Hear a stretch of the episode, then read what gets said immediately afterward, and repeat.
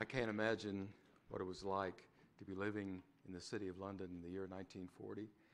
How terrifying it must have been to hear the sirens going off, warning the British people that the German planes were on their way, ready to drop bombs on their city. So every night, the British people come running ground, underground, running down to the subway stations, what the British people call the tube, the underground railroad. They running, come running down, down underground to, to seek a place of shelter. This is in the early part of the early days of uh, World War II, where every night, I mean, just try to imagine this, every night for 57 nights in a row, more than 500 German planes came flying over the city of London, dropping more than 700 tons of bomb, destroying homes and stores and hospitals and churches, and even dropping bombs on Buckingham. How do we put the pieces back together again? How do we carry on? How do we continue to survive? Well, one of them was this man running a grocery store, just a tiny store, didn't have much to work with, but he didn't want to lose his business. So he painted a sign and he hung it on the front door, and the sign read, Open as usual. He wanted all his friends and neighbors to know hey, I'm still in business. I still got the store going. You keep shopping. I'll, I'll, I'll supply you with whatever you need. But one night, one of those bombs dropped or landed right near his shop, and it just blew away. I mean, just blew away the front part of the building. So, it, I mean, the entire front wall of the building was just demolished. And so the man took several days trying to clean up the mess, but he decided, I'm going to keep the store going. So he painted a new sign, and the new sign read, More open than usual. Haven't there been moments? Haven't there been moments in your life and mine when that's the sign that could have been hanging on your heart and mine?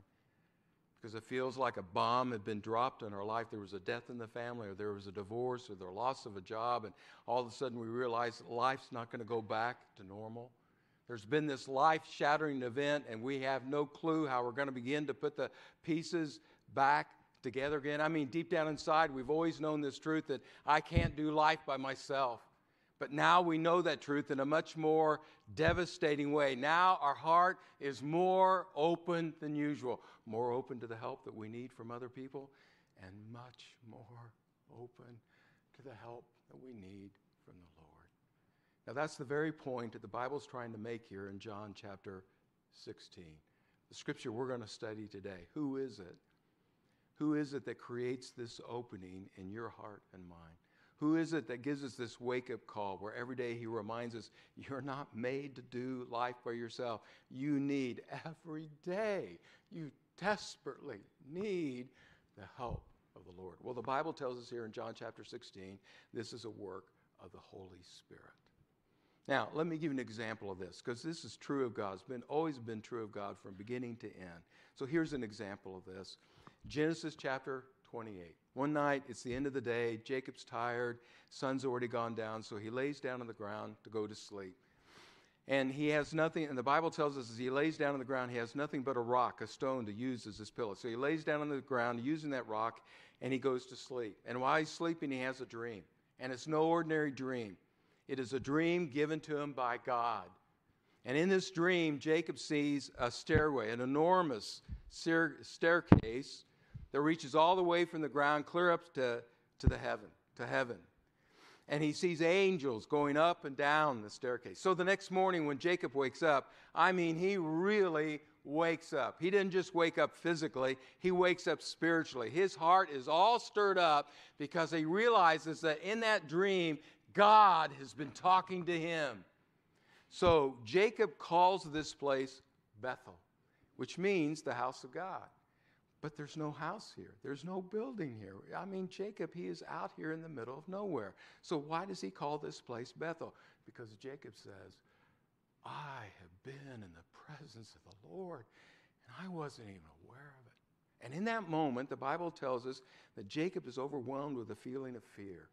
Now, he's not afraid, you know, that uh, God's getting ready to clobber him or lower the boom on his life. Not that kind of a fear. It's more like what the Bible talks about elsewhere the fear of the Lord. He is overwhelmed with a feeling of absolute awe and reverence for the Lord. Because in this dream, God's been talking to him and telling him about all the remarkable, incredible things that he's about to do in his life. And Jacob's thinking, Me? You want to do this for me? Man, I, I don't deserve this. Why are you being why are you so willing to be so good to me when I've not been good to you? See, what's interesting about this moment is that night when Jacob lays down on the ground, he wasn't looking for God, but God was sure looking for him. See, at this point in his life, Jacob is running away from home.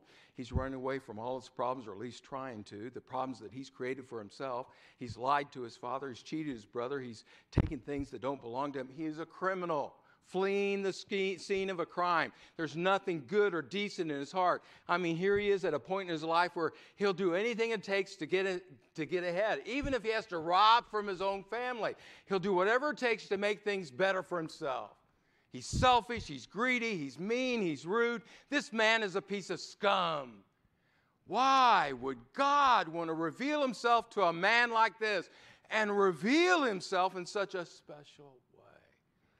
Well, the answer is found in that dream, in this staircase. That staircase that reaches all the way from the ground to heaven, that staircase is a picture of grace. You see, Jacob knows he cannot climb this staircase and lay hold of God. He's not good enough to go to heaven, and he knows that. But in the dream, he learns that God's willing to come down the staircase and bring heaven down to him. In fact, Genesis chapter 28, verse 13. Uh, when Jacob's having, it tells us that when Jacob's having this dream and he sees all the angels going up and down the staircase, where's God in the dream? Well, in some of our Bible translations, you get the impression that God is up above. He's on top. He's, he's above it all. But actually, in the Hebrew, it says, no, God is down at the bottom of the staircase. He's down there standing on the ground right next to where Jacob is. See, on this night when Jacob lays down to, to go to sleep, and he's using that rock as his pillow, that rock is right now, that rock is just like his heart. Jacob's heart is cold and hard. He's abandoned everything that's good, decent, and pure in his life. But though Jacob has abandoned everything else, God hasn't abandoned him. Here, by the grace of God. And in that moment, he is moved to want to worship. Now, there are two lessons that I learned from this story. Number one, when the Bible tells us that Jacob laid down that night to go to sleep and he got that dream, the Bible tells us he was, Genesis chapter 28, verse 11, it tells us Jacob was here in a certain place. That's the phrase that the Bible uses, a certain place, which is the Bible's way of saying this place has no name, no identifying marks. He is out here in the middle of nowhere. There's nothing special about this spot. Now, what's fascinating is this in the ancient world, people believed that if you're really going to meet God, have a meaningful encounter with Him, you had to find God in a special location. You had to come to a temple or to a mountain, uh, some certain high place set aside as a sacred spot, and that's where you're going to encounter God. They have to come to a special location. But here is Moses writing the book of Genesis, and he says, No, the real God, the true God, He's not like that. Genesis chapter 28. Here is God taking the initiative. He doesn't wait for Jacob to come to him, he comes to him. And when God comes to Jacob, he comes to him to a place, there's nothing sacred or special about this spot. There's nothing religious here, there's nothing noteworthy here. I mean, Jacob's out here in the middle of nowhere. And that's where God shows up so that he can work in Jacob's life and just pour out his blessings upon him. Here's the second lesson I learned from that story. This is the first time in the book of Genesis that we ever hear Jacob actually talk to God. See, here's Jacob. He's a grown man. He's, he's lived for a number of years. He's grown up in this religious home. He has a father and mother, Isaac, Rebecca. Many times before, he's heard them praying. He's watched them worship the Lord. He's seen how God has answered those prayers in some remarkable ways, how he's been actively at work in their lives. But Jacob, he's not engaged. I mean, this man is like an atheist. Oh, he knows there is a God, but he doesn't act like it. He lives and acts like everything depends upon him until this night. This night, when in a stunning way, God comes to meet with him, and suddenly Jacob's heart is open to the Lord and open in a way like it has never been open before. Because this night, Jake has been deeply convicted by the grace that God has shown to him. Now, that's the work of conviction that is being described here in uh, the Gospel of John, chapter 16. So take a look at this with me. John chapter 16, verses 8 through 11. just take a, a short, a short amount of time here. He says, And when he comes, we're talking about the Holy Spirit, the ministry of the Holy Spirit, the advocate, the helper, the one who comes alongside, the one who wants to get close to us so he, he can help us in special ways. And yet, here we are talking about somebody that, that most of us are not very well acquainted with the Holy Spirit. Who are we talking about? I mean, we read about the descriptions in the Bible about the Holy Spirit. He's the Spirit of truth. He's the Spirit of the Lord. He is the Spirit of Christ. He's the Spirit of God living in you. But we still wonder, but what does that mean? I mean, are we just describing a mood, a feeling, an attitude? You know, that boy, he just has a spirit of mischief about him. He's all the time getting himself into trouble. Or that young lady, she just always displays a spirit of kindness. I don't think I've ever met anyone nicer than that. Or, boy, did you see the team, the way they played that game tonight? It was such a spirited performance. I mean, there was some kind of energy at work in those young men tonight that you don't normally see in those athletes. Is that what we're talking about when we're talking about the Spirit? You know, the Jehovah's Witnesses, when they read their Bible, and it's a different Bible, but when the Jehovah's Witnesses read their Bible, they never capitalize that expression, the Holy Spirit. They always use lowercase letters because they think we're not talking about an actual person. We're just describing an attribute of God. You know, Acts chapter 2, the day of Pentecost, the day when the churches started, and, and the Bible tells us how the 12 apostles were filled with the Holy Spirit. Well, the Jehovah's Witnesses believe we're not talking about a, a person, an actual person who lived and worked inside of them. No, we're just describing an attribute of God. How that day God poured out a special measure of His divine strength. That day He gave those 12 apostles just an extra lift, a boost. He filled them with His supernatural energy. Is that really what the Bible means when it talks about the Holy Spirit? No. Holy Spirit is a person, a real person. He's part of this divine family God the Father, God the Son, God the Holy Spirit. The ones we know as Yahweh, Jesus, the Holy Spirit. He's a real person. When, when you read the Bible, you'll, you'll hear the Holy Spirit. He talks, he testifies, he, tra- he prays. I mean, he's got a mind with ideas and thoughts. He has a heart, a real heart. That's why the Bible tells us the Holy Spirit can be grieved and he can be offended and hurt because of what we say and do to him. We're talking about a real person. And, and he wants to work in a very personal way so that you can get close to him and you can allow him to get close to you. But not only is he a person, he, he is a person, but he's a special person. And that's why the Bible uses this designation. He is the Holy Spirit. That word holy means set apart, above and beyond. He is transcendent. He, he, he's not just a person, he is a divine person. Infinite in his power and wisdom, unlimited in all that he's able to know and do. He is God with a, G, a capital G. This is someone, the Holy Spirit, this is someone you never want to take for granted. Now, do I understand everything the Bible says about the Holy Spirit? No. But that should never keep me from every day trying to get better acquainted with who He is and how He wants to work in your life and mine. For example, you know, I don't know a thing about electricity. You'd never want to hire me to change the wiring in your house because I'll dirt, I'll burn the place down, and I'll get electrocuted in the process, and I don't want to do that. but so there's there's a lot of things about electricity that I don't know, but that doesn't keep me from using a light switch. And that doesn't keep me from changing the thermostat so I can open up the vents and cool things down or heat things up, depending what kind of season I'm in. There's a lot of things that I don't know about electricity, but I know this here's something good, and here's something necessary, and here is something when you use in the proper way, man, it brings enormous benefits to my life and the life of my family. Well, so it is with the Holy Spirit. And one of the enormous benefits that the Holy Spirit brings about in your life and mine is this, this work that it's talking about here, this work of conviction. So notice what it says. Verse 8 says, When He comes, when the Holy Spirit comes, He will prove the world to be in the wrong. That expression to prove means to convict. He's going to let us know in convincing ways hey, you're crossing boundaries. You're stepping into places where you shouldn't be. And he does this in three ways. He will convict us about our sin. You're missing the mark. He'll convict us about our lack of righteousness, how our righteousness does not measure up to the righteousness of God. And he'll convict us about judgment. Too many times we misjudge things. We jump to the wrong conclusions. We think things about Jesus that are just not true. So then he begins to elaborate on this. Verse 9, he says he'll convict us in regards to uh, sin because people do not believe in Jesus. They don't take people, or Jesus seriously.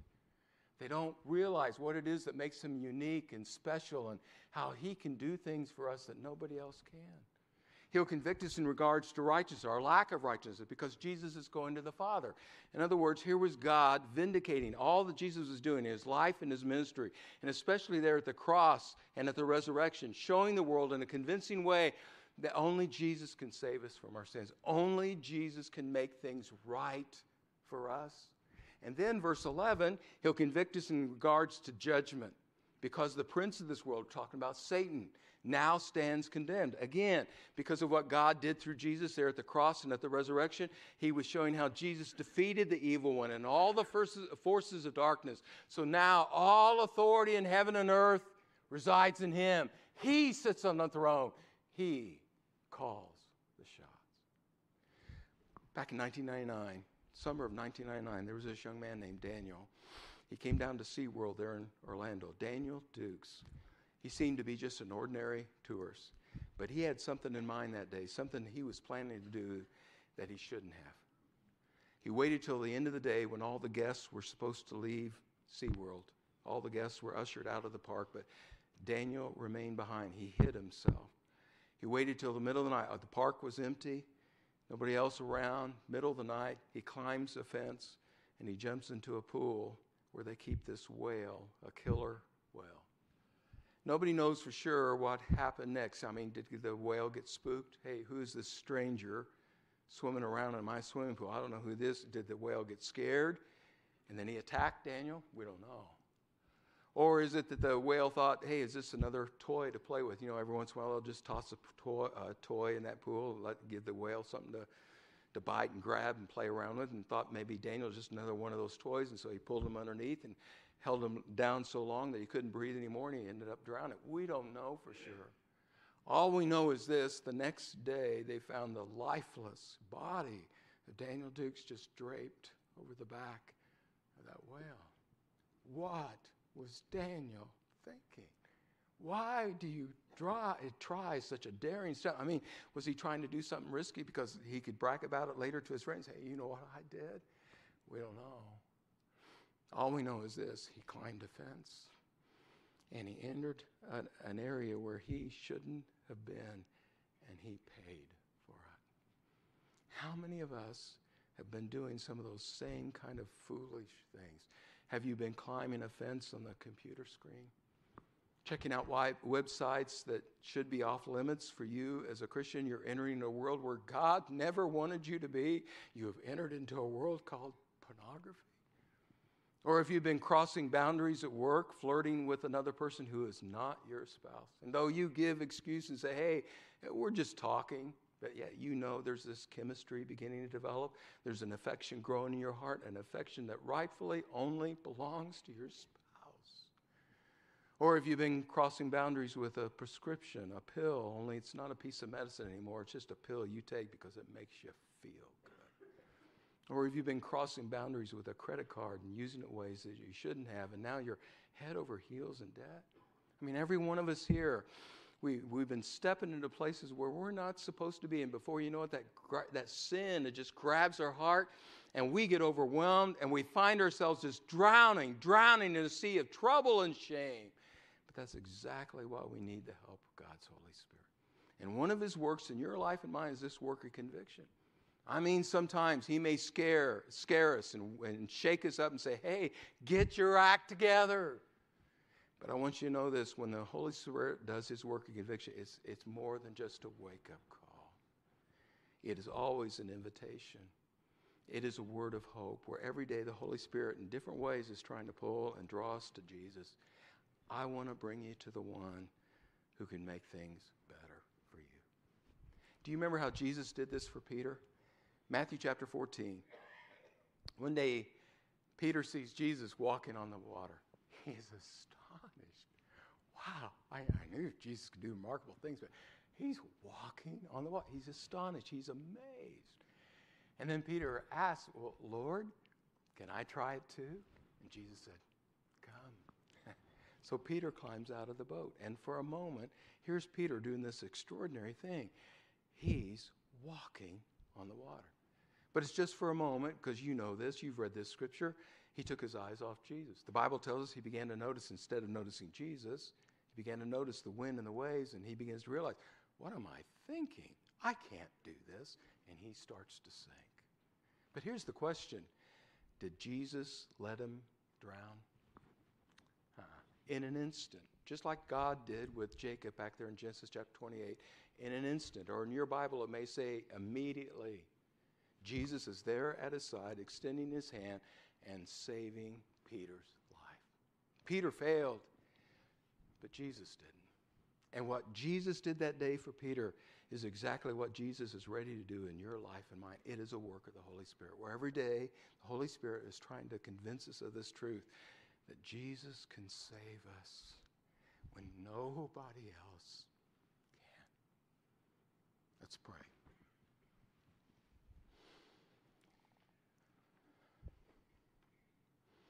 God, open our hearts.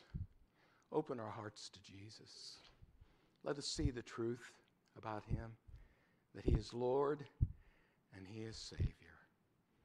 And God used this moment to draw us near to him. And I pray for this in Jesus' name.